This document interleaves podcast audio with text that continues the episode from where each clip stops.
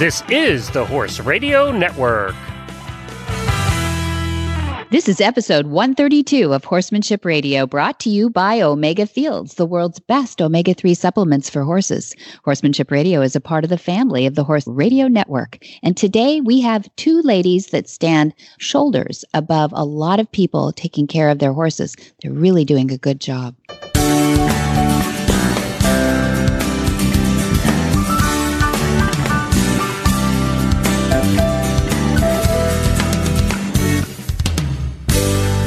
This is Debbie Laux, and you're listening to the Horsemanship Radio. Thanks for joining us. Horsemanship Radio airs on the 1st and the 15th of the month. And as usual, I have my producer, Jen, with me today. Hi, Jen. Greetings, Debbie. How are you? Good, good. Thank you. We had a little bit of fun with this one. This episode was I pulled two women that have been in the industry like their whole lives from the nutrition and health and welfare side of the industry. And I wanted to put them together in the same episode. It kind of reminded me, I think this is one of your favorite episodes, Jen.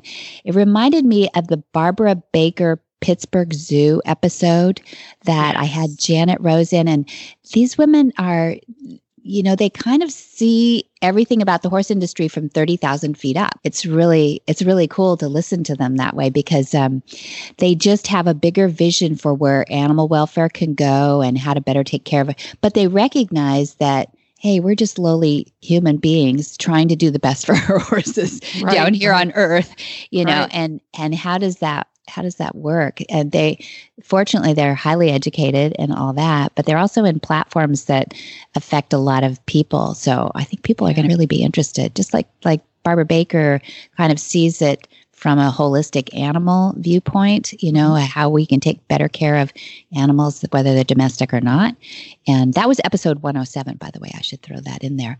But we've had Dr. Juliet Getty on before as a nutritionist. And this one, we're going to do an emphasis on oil and seeds. And so I think people should should really get into yeah. that. Any you know. anytime Dr. Getty uh, is on, I love it because she is so engaging. She makes a topic that can get very complex and kind of make your eyes glaze over, and it makes yeah. it make sense. And it's science based versus just oh well, sounds like a good idea, you know. Yep. Yeah. Yep, absolutely. And she doesn't just say there's one way to do things. She shows kind of both sides of everything too. Like, yeah, everybody says this is the way to do it, but you know, there's downsides and upsides to everything. Balance, balance, balance. She's really balance. Good. Yeah, balance and real world.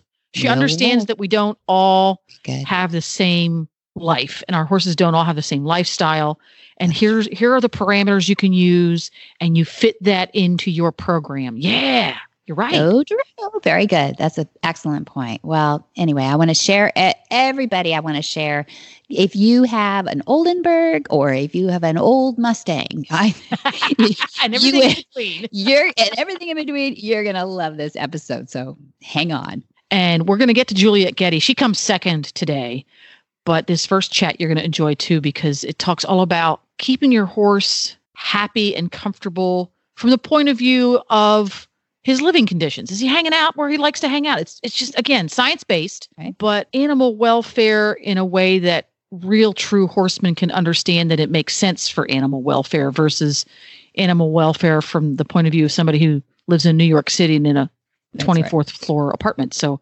really really good stuff that you can dig your teeth into and has a lot of interesting take homes and a lot of stuff that you can share with your friends whether they're horsey or not. So let's get to that right after we hear from our friends at Omega Fields.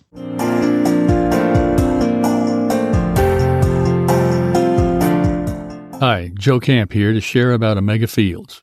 Omega Fields exists to help you keep your first promise to the horses you love, to care for them well. Nutrition is the foundation of a healthy life and supports all the activity that brings you and your horse so much joy.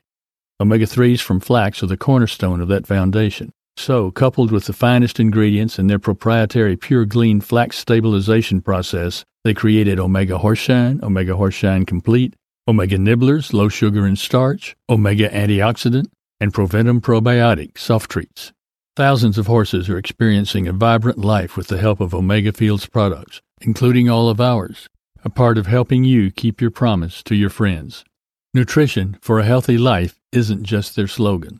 It's their purpose. Thank you.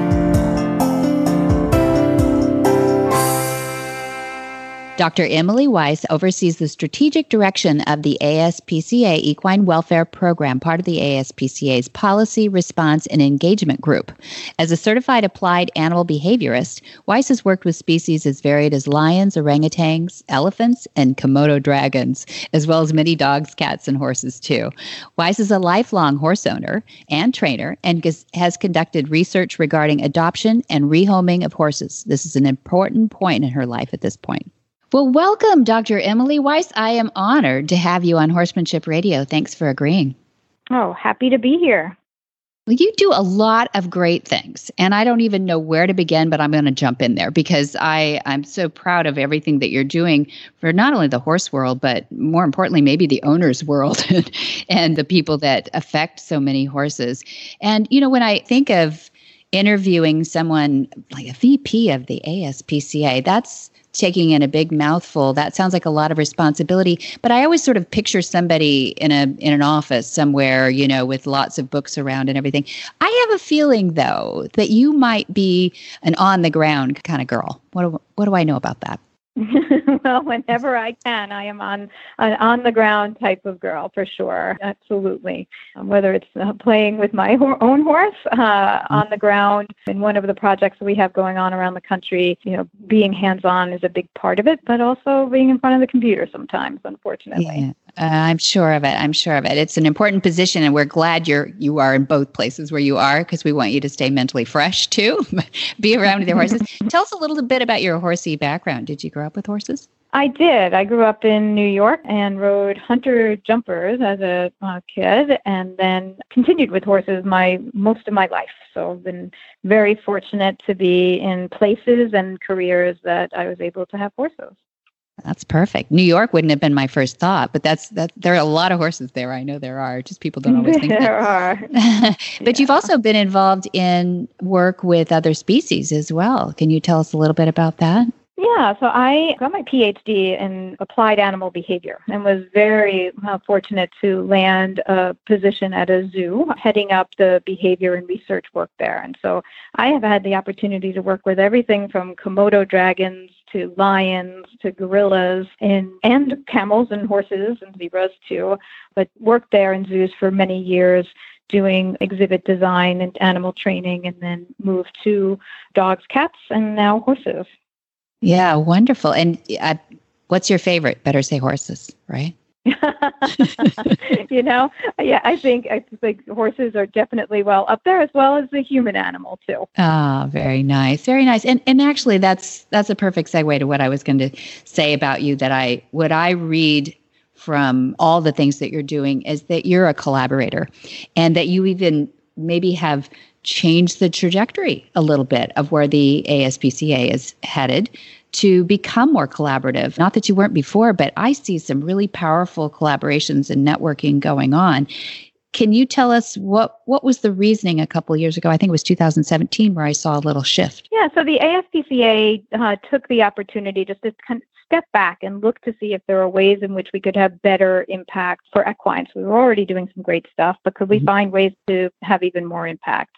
Uh, and you know, one of the things that was clear was uh, we we were not necessarily engaging with all those around the country who loved horses. So there were some folks that might have disagreed on a couple of policy issues that, uh, that we stand on the other side of, and we weren't necessarily engaging with them. And we thought it was super important that we do. That you know we all come from the very same place. We mm. all want good for horses wherever we stand on those issues, it's because of it's because of that. It's because we care about horses and we want the best for them.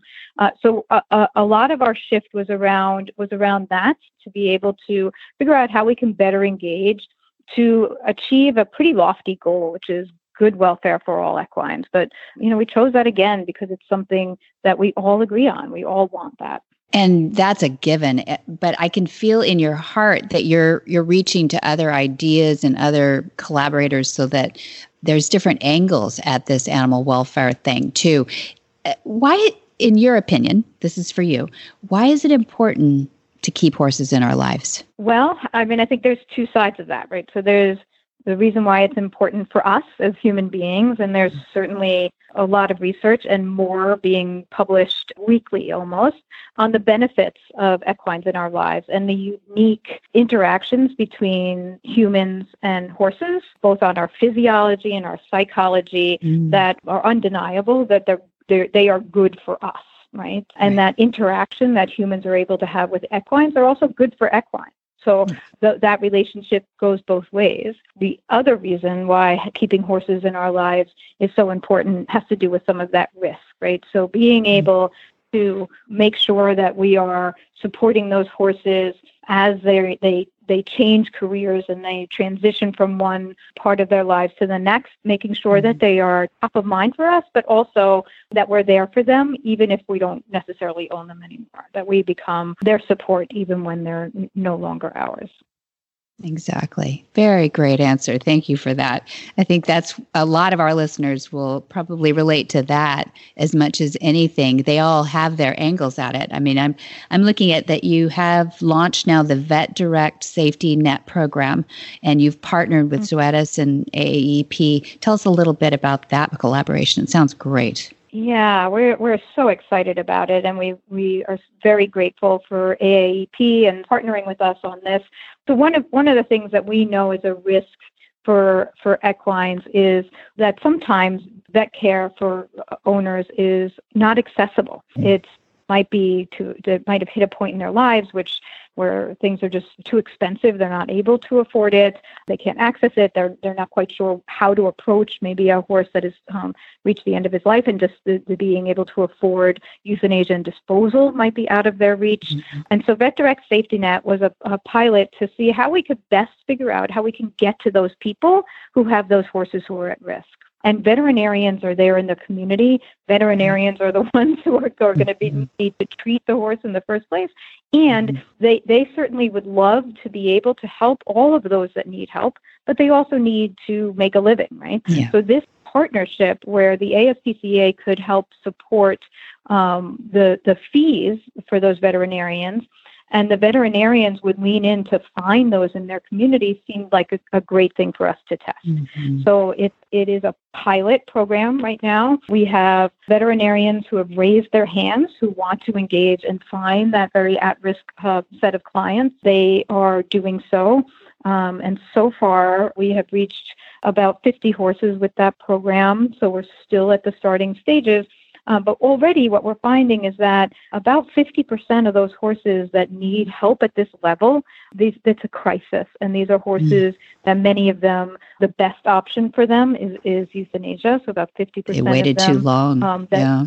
Yeah, or they couldn't access the or help, right? Um, and in some cases, mm-hmm. Yes, mm-hmm. exactly. The other half of those horses, so were able to be treated. They're still in the home. Uh, the owners are able to support that horse past that point.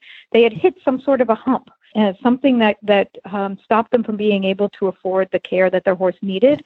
But they were, but that was something that was resolved for them. So it was a short life crisis as opposed to necessarily something chronic, and they were able to keep that horse in their home. And you know, issues uh, like abscesses or a medical colic or dental issues were were primary within that category. Mm-hmm. Yeah, that's wonderful. I mean, what a support system that is. And then the other side of it, these are Zoetis and AAEP grant huge companies that or organizations that can help support.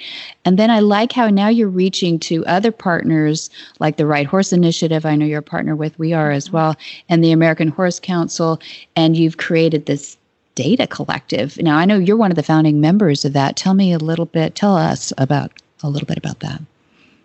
Yeah, so you know, I'm surprised. One of the first questions we uh, we're often asked is, how many horses are at risk in the U.S., right? Mm. Um, and I'm glad you didn't ask, ask that because I would have to have told you we don't know.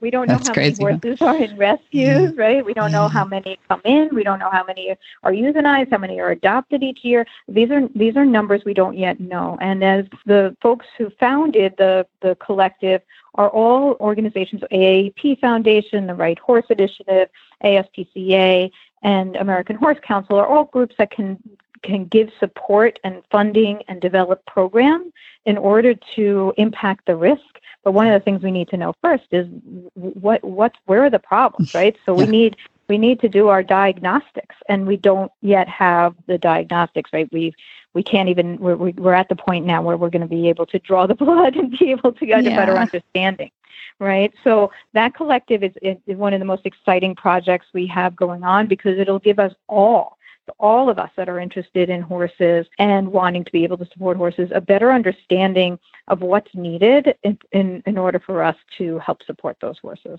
Yeah, yeah. Oh, fantastic. And you know, we know these things about so many different industries. It is it is amazing that this is such a huge amount of horses, amount of people involved and everything, and that we do, we don't have it in a collective. But it kind of is one of those flat forehead syndrome things, right? Where you go like, oh, we need it all in one spot, and you have the technology now to do it.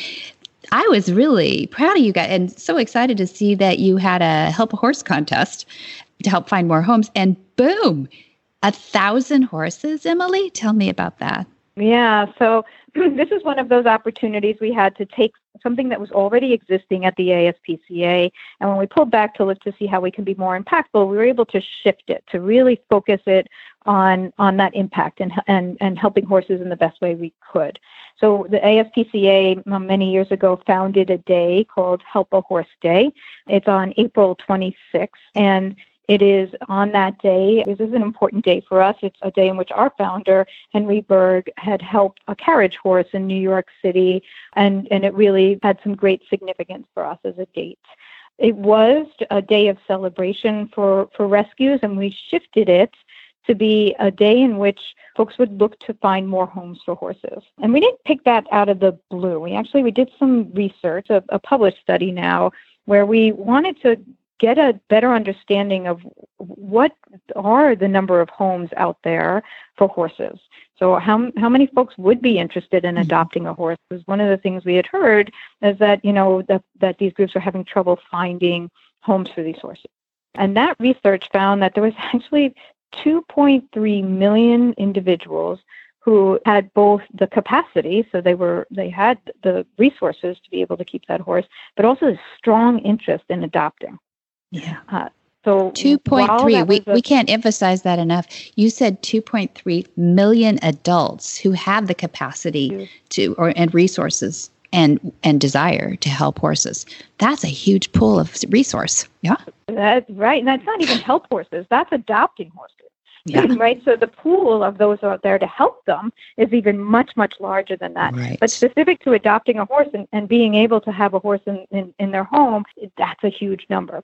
So that said to us, now listen, it's a survey, right? So we asked people what they would do as opposed to looking at the behavior of what they did. So they, maybe that num- number is off. Maybe it's off by half, but that's mm. still a whole lot of people out there, way more probably than there are horses at risk. So we have might be. Might be, but yeah, but we, you actually you actually did boots on the ground. I read that you had in two months you found homes for a thousand horses, and you raised two point two million dollars to support that work. Yeah, yeah. So uh, so what we did is we facilitated that. So we engaged um, shelters and rescues around the country to participate in the Help a Horse Challenge contest. And we asked them to find more homes for horses. And we had prizes for those who impressed us both with the number of adoptions they did, but also the type of campaign and a video that they did. And so those groups, they they are the ones who adopted a thousand horses, and they raised 2.2 million um, for their organizations. And that that was just the start. That was year one for us to test it. So right right now, we're, we actually have opened up registration and would love for your listeners to make sure that the organizations in their community are engaged in the in this challenge. We've shifted the name. We now call it the Help a Horse Home Challenge to really focus on what we're aiming to do. And it's all about adoptions now. So the way in which the contest is won is around increases in adoption over the previous year for these groups. And already we have exceeded the number of folks um, or organizations that have registered compared to last year. But we mm-hmm. want we want to get even more groups involved. That is great. I mean, here's my applause here to you guys, too. And that gets people excited that it can happen, too. You get a little bit of victory and show that it can happen. It reminds me of the conversation I had with Christy Counts, who is, she runs the Right Horse Initiative and Christy Schulte Capert too. All these Christies in my life that I love. And they said, why can't we be like the the the movement that we've had for dogs and cats to be rescued as opposed and now everybody says that's my rescue dog. You didn't hear that 20 years ago and why can't horses be in that same genre? And it sounds like you're adopting that same attitude that's exactly right, and I, you know I think even even more true with horses than than than maybe mm. even dogs and cats. That these are the very same animals that are in our barns, that are competing mm-hmm. with us, that are you know already part of our lives.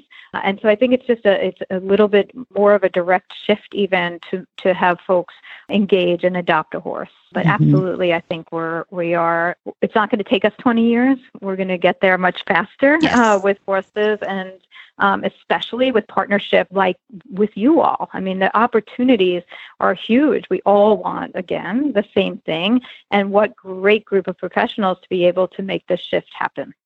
Yes, exactly. And one thing too, this is just a little aside, but I, I wanted to make sure I got it in here. The equine microchip lookup tool.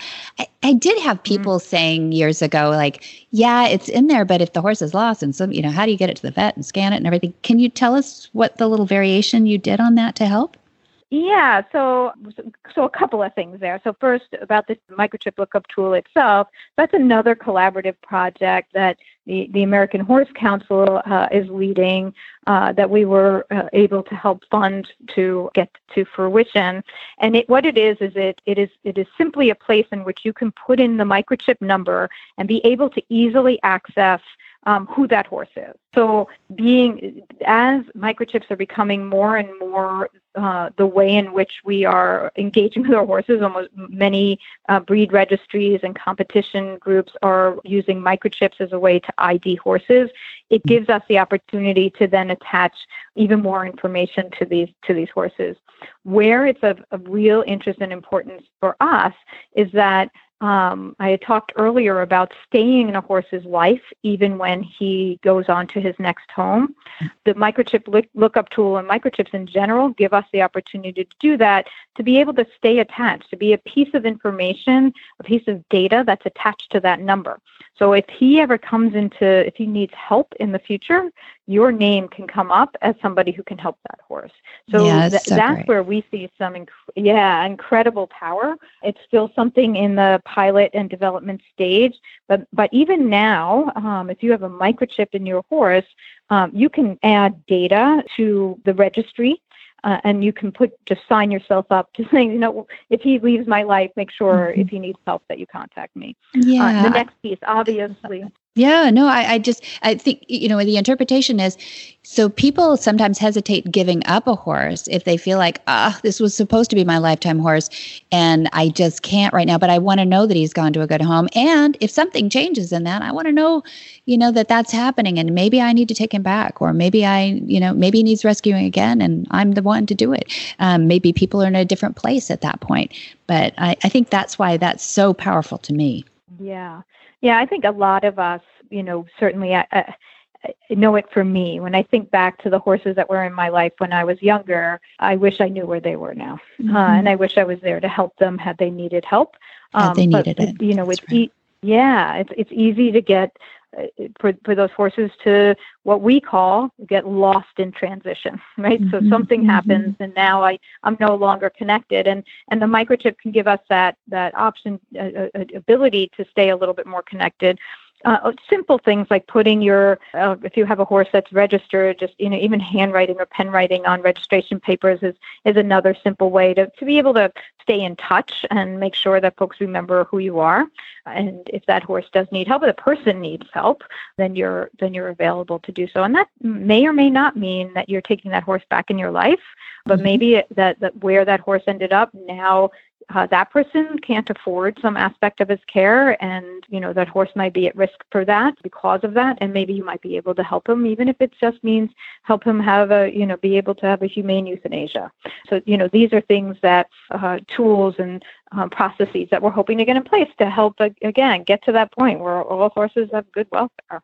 Yeah, exactly. And we're we're living in this kind of a one foot in the old world, one foot in the new world right now with agriculture and raising people up around horses and and I kind of I was thinking about how to ask you this exactly. So you formed the the answer that you think I should have asked, but Uh, horses are different than pets. They, they, you know, they're more agriculturally based. They take more room, obviously, and and there's different elements of raising horses that separate them from dogs and cats and what our normal pets are. Why are horses different than pets, and why does that matter to the ASPCA? Well, I mean, I, I think that focusing on where any individual thinks of what their horse is. So there's lots of folks who do think of their horse as mm-hmm. their pet.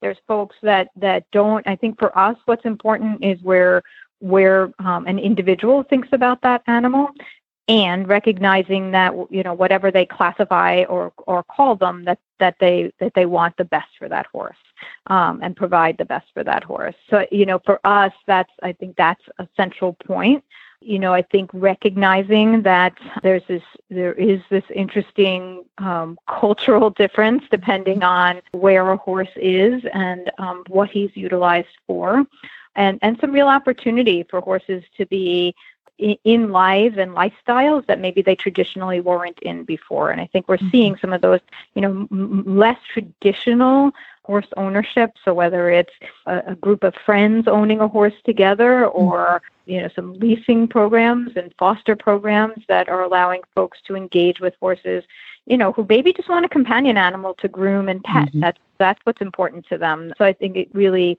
for us the classification while it can be troubling sometimes depending on where the horse is and and in order to be able to access some other pieces of our work around anti-cruelty how a horse is classified can often change the the likelihood that um, cruelty is investigated uh, hmm. just because there's different laws for livestock than companion animals.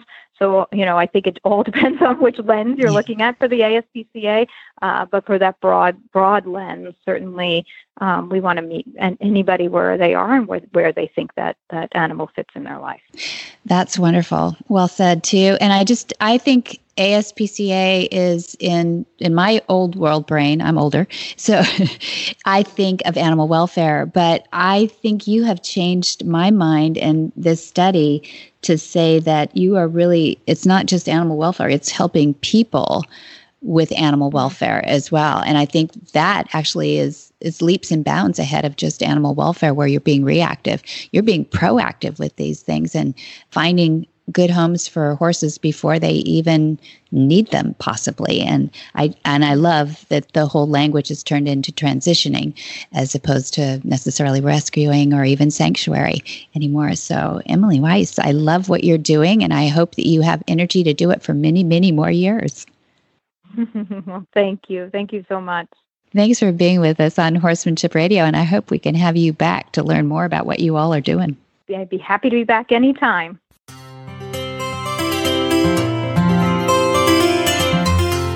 Cavallo horse and rider, Carol and Greg Giles, too, have been longtime supporters of the horsemanship radio. And we thought, you know what better way to show how their support goes than through the people who buy their boots. So we have this from Brenna Eldridge on a Facebook post. I could not be happier with my decision to transition my horse to barefoot and choosing Cavallo for his hoof protection. I always thought my horse just had bad feet and that he would always be lame barefoot until I realized that I was enabling that dependency. By allowing his feet to adapt back to the way that they were naturally intended, his feet have become strong and he now seems perfectly comfortable barefoot. With the added weight of a rider on rough terrain, I invested in my first pair of Cavallo boots. I went with the Trek boots, and they fit him perfectly. I was able to do anything that I could do in metal shoes, and I have no longer stress over him losing a metal shoe and damaging his hoof when removed. The Cavallo boots have provided him greater shock absorbencies when riding on hard ground. And so far, whether it be on trails or in the arena, he seems extremely comfortable in his boots. I do a variety of riding, including trails, gaming, and drill. And I'm excited to get into the gaming season to put truly those boots to test. I believe that in horsemanship, you have to pick methods that make the most sense to you. And for me, that is the naturality of barefoot and the protection of the Cavallo boots. Brenna.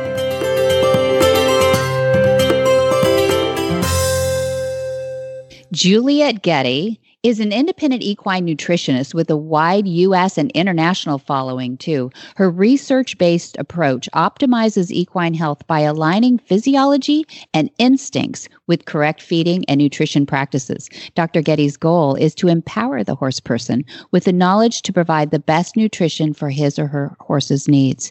Dr. Getty is the author of the comprehensive resource Feed Your Horse Like a Horse, as well as seven topic centered spotlights on equine nutrition series of booklets. She also offers an informative e newsletter, Forage for Thought. Her website, GettyEquineNutrition.com, provides a world of useful information for the horse person. Hello, how are you? good morning. I'm good. How are you?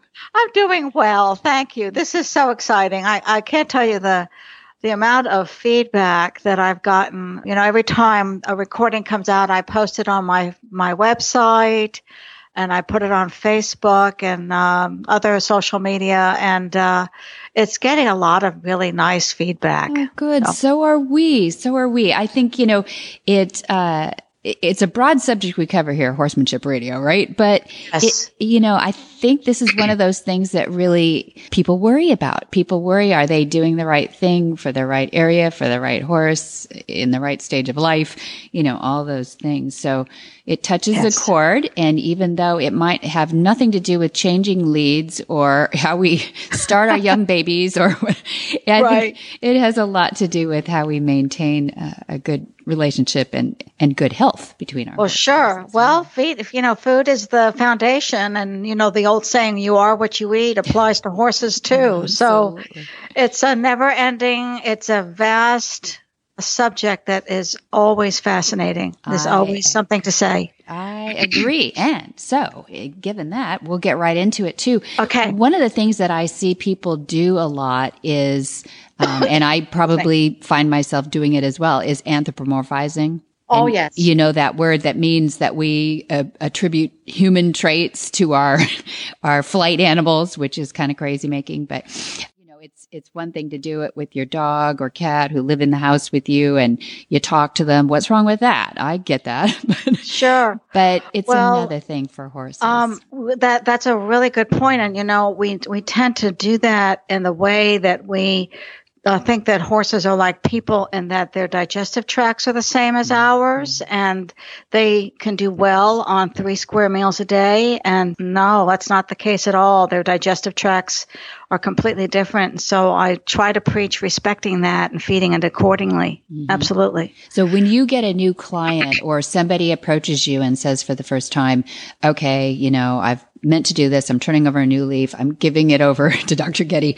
How do you start somebody? Do you start them with that education about like first first and foremost? Yes. Yes, I really do. I mean, typically people who talk to me have had a chance to read my work, so they're familiar with mm. my approach anyway. But sometimes, even though they've read it, they may not be able to implement it. So I do spend some time trying to help them understand the logic behind it because it's an, it's not enough for me to say, do this. I have to explain why. And then people usually come around and and see how important it is. Sure, so, that may, it yeah. does make sense when we know the whys, isn't it? It's like when your mama sure. mama always told you to do something. I'm like, but why? Oh, okay, that makes sense. right, right. It's not enough to say do as I say, but you have to do exactly. do the you know understand the reason why. Absolutely. So yeah. so uh, one of the things that we really haven't explored in the few times that you've been on our show too is what's a day in the life of Dr. Getty like? Because you have these really interesting clients. And the last time we exchanged a little communication, we were talking about you possibly coming out to California. So I know that you, you get around, but I don't know what that looks like for a nutritionist. I mean, you're not. Oh, yeah. Yes.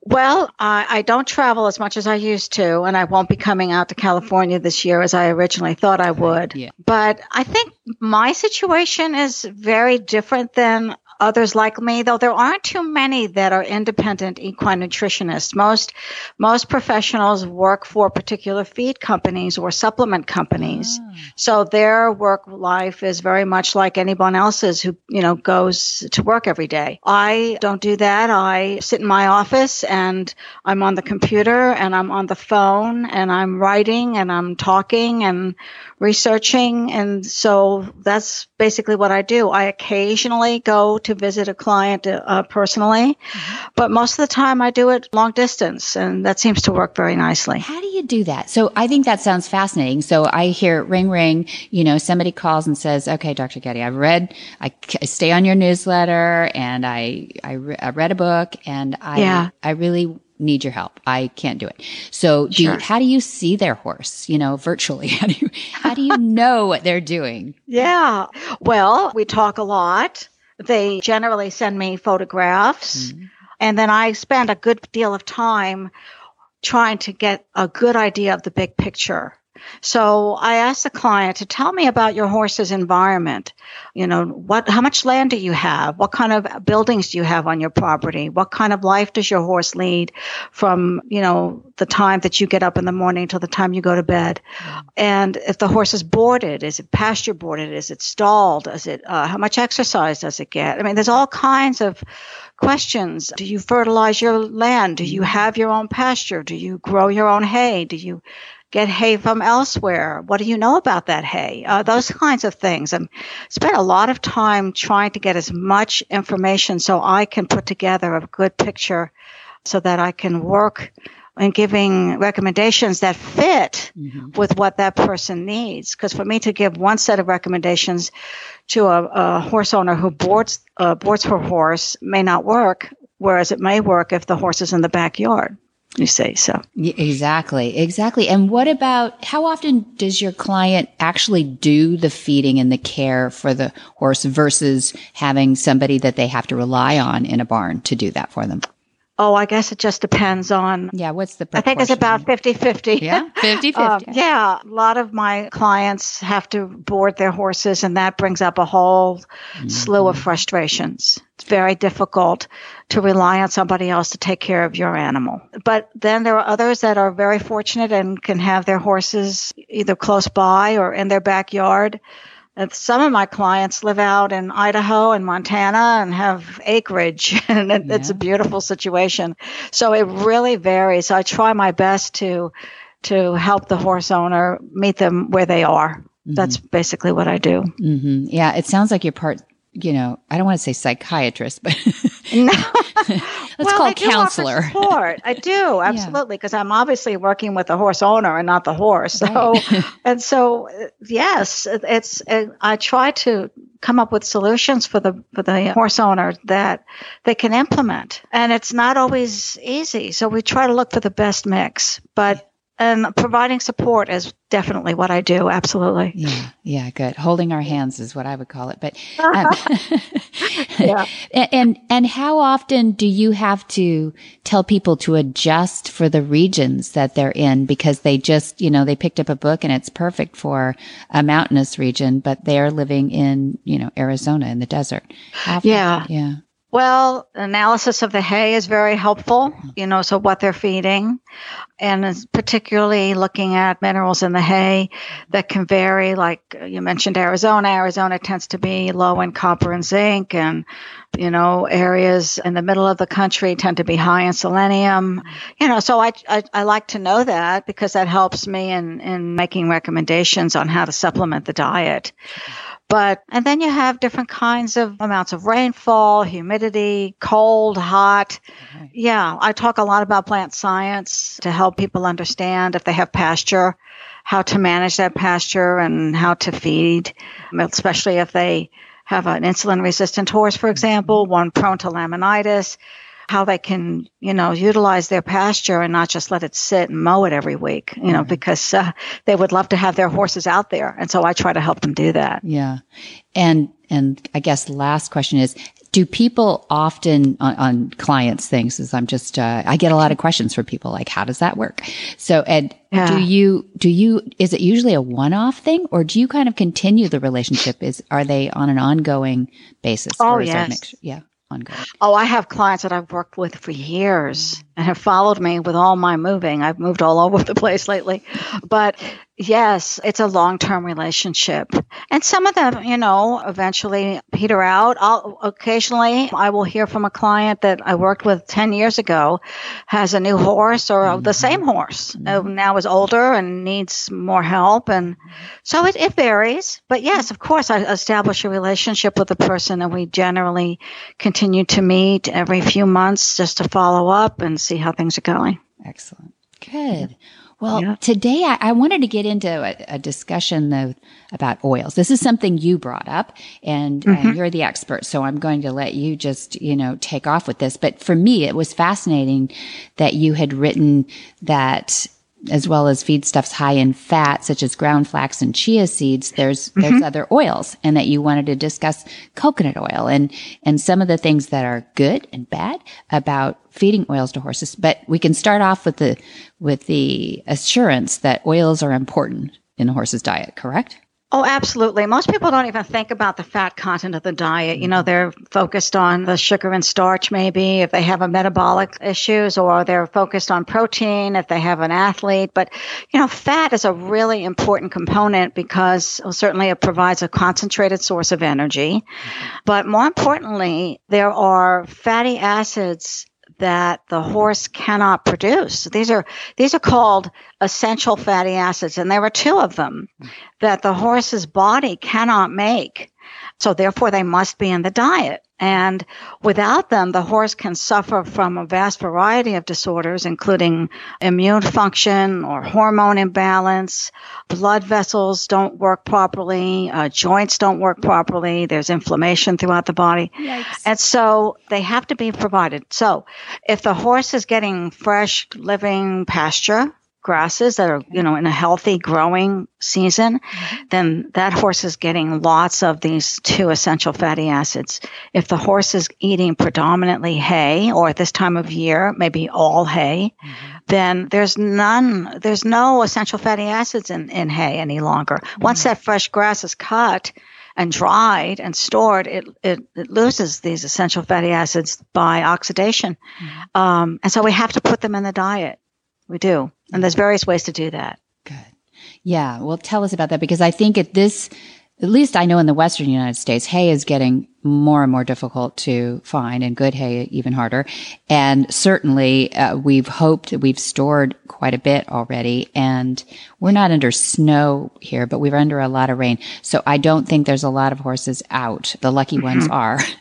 so tell Sure. us, tell us what we should be supplementing then with if we've got stored up dry hay. Sure. Well, all hay is, you know, dry, but of course, the long if I the mean, first stored. time when it's when it's uh Yeah. when it's a month old, yeah, there's Mhm. there's some, but you know, it's exposed to heat and air and moisture and all of those things uh, oxidize these fatty acids.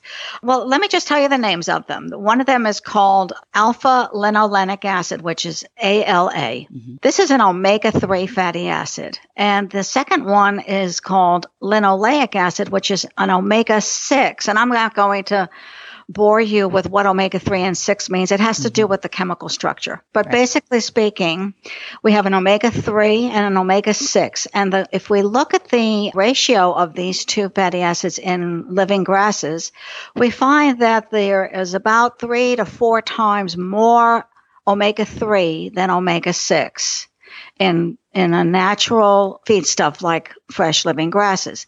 So we want to then supplement the diet with something that's going to duplicate that ratio. And so since hay has none, we look for fats sources that do, unfortunately. And this is a really big problem. The fat that's in commercial feeds, so like say somebody says, oh, I'm feeding Purina Senior, or I'm feeding Triple Crown, or I'm feeding Nutrena, or whatever. There's all, I mean, there's there's hundreds of them, Mm. um, and there's there's enough fat in my feed. Well, where is that fat coming from? Mhm. What kind? Most of the time, if you look at the label, it's coming from soybean oil, or Right. sometimes it'll say vegetable oil, which is an, another way of saying soybean oil. Yeah.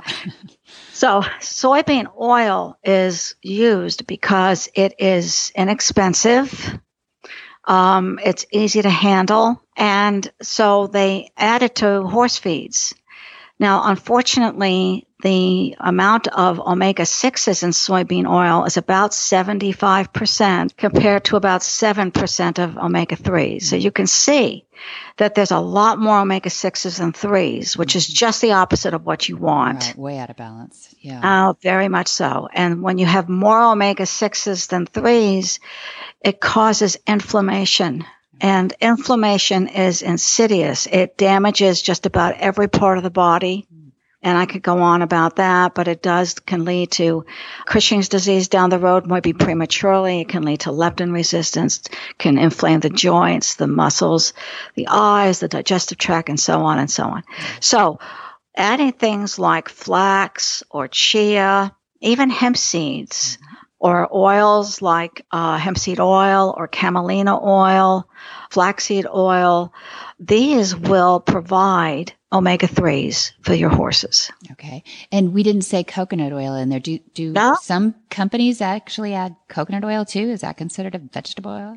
Well, it's it's vegetable. It's not it's not animal, Right. so it's definitely it's it's definitely a plant. However, coconut oil, coconut oil has gotten a lot of um, press lately. Maybe not so much in the recent months, but it was very hot. It was a very hot item for a long time.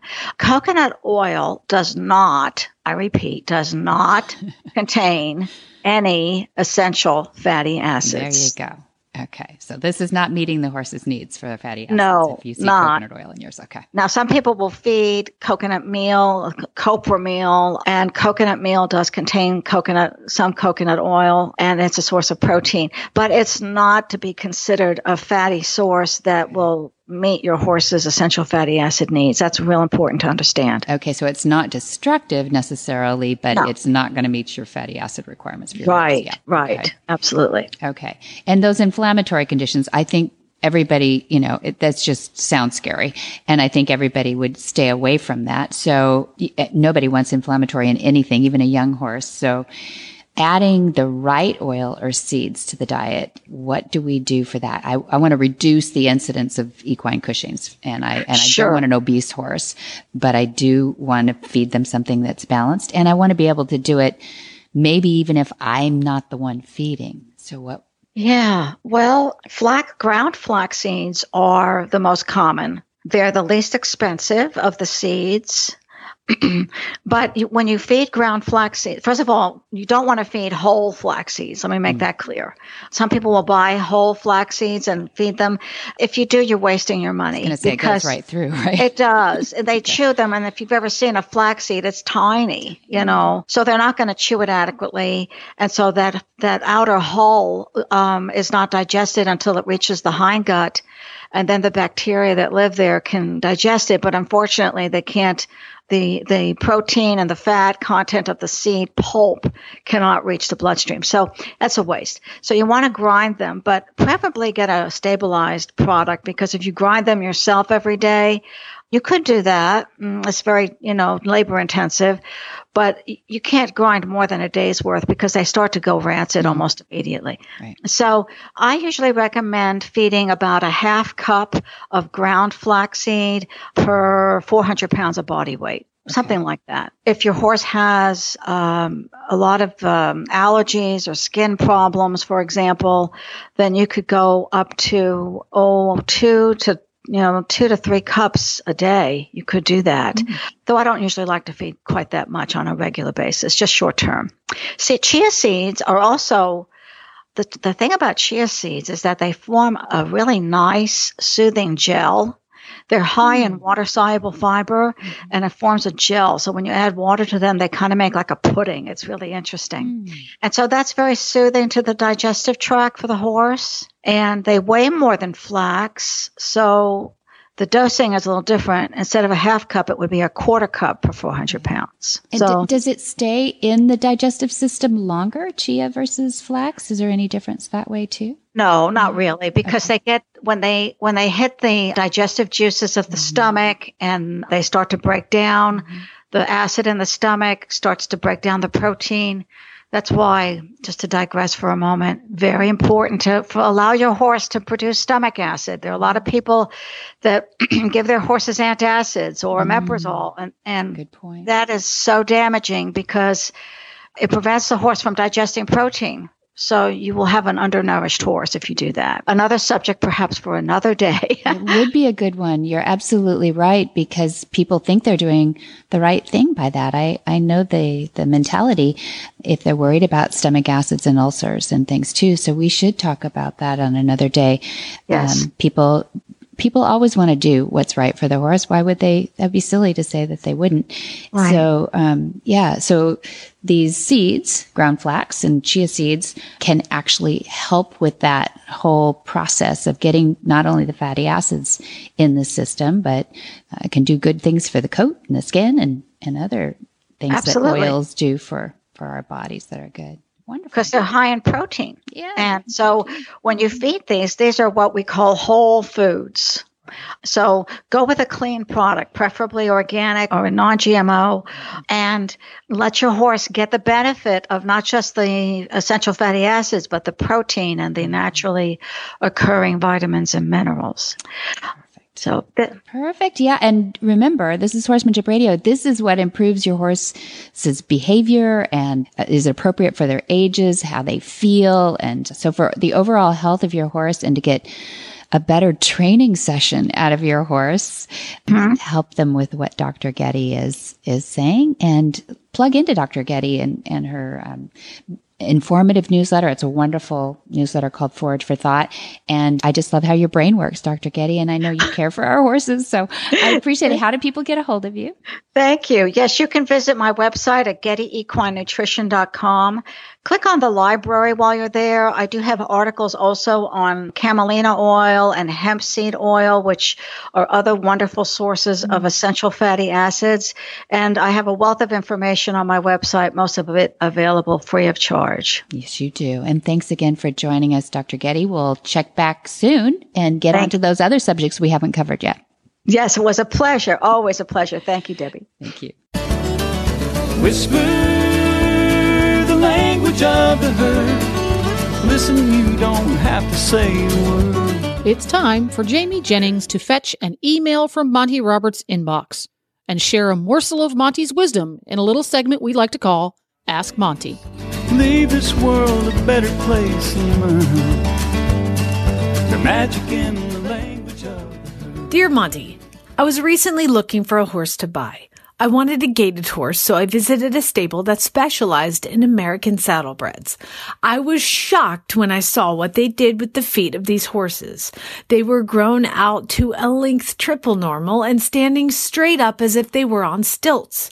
I asked what this was for, and they said it was to encourage them to pick up their feet higher with each stride. Do you agree with this form of foot care? Monty's answer.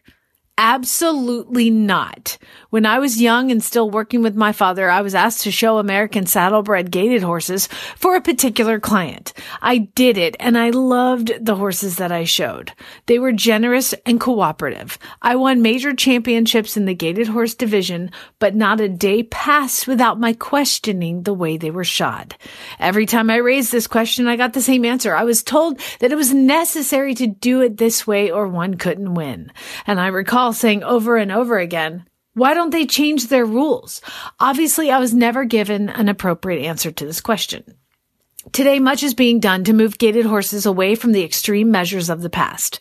I love competition, and of course, it's fun to win, but I think we owe a responsibility to our horses to create conditions within our competitive efforts that are respectful to the health, welfare, and comfort of the wonderful animals we regard as our partners in competitive efforts. For more of these insights into good horsemanship, go to www.montyroberts.com and click on the orange banner that says Get Free Horse Tips.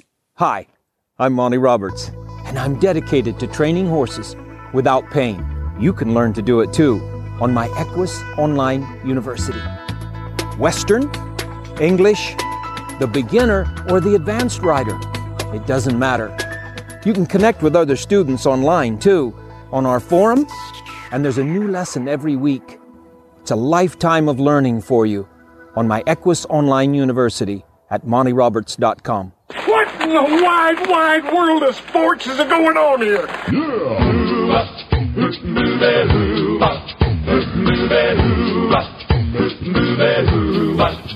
Where in the world is Monty Roberts? Monty is looking forward to meeting some new friends, two legged and four legged, April 29 through 30. The Movement. That's my baby. I love it. It's a symposium at Flag is Up Farms in Solvang, California. Go to themovement2019.com for all that information.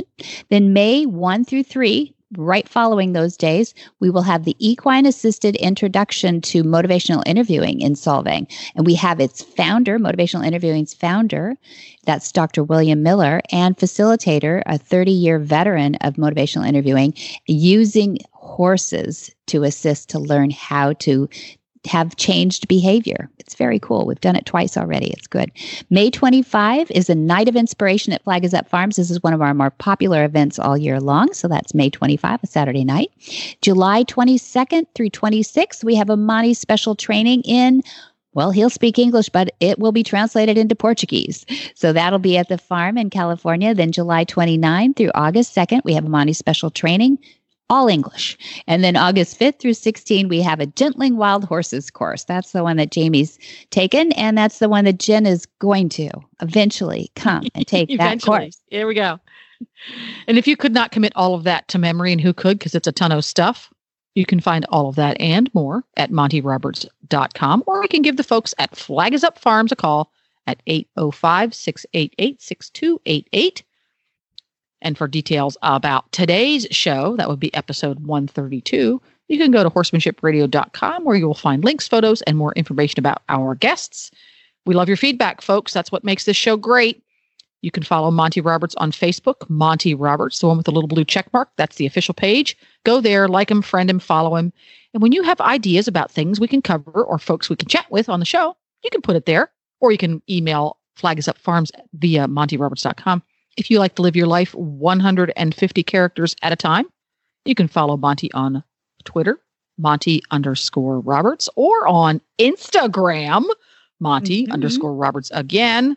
Get the app. Don't miss any shows. Go to your iTunes, your app store and search Horse Radio Network. Download the app. Show your friends who are a little bit less tech savvy than you are how to do it too. Or you can subscribe via iTunes or your favorite podcatcher. Take it away, Debbie. That's right. Many thanks to our sponsors too. That's Omega Fields is our title sponsor, Cavallo Horse and Rider, our show sponsor, and MontyRobertsUniversity.com, our everything. Be sure to visit all the other great shows too on the Horse Radio Network at www.horseradionetwork.com. Until next time, have many happy horse hours.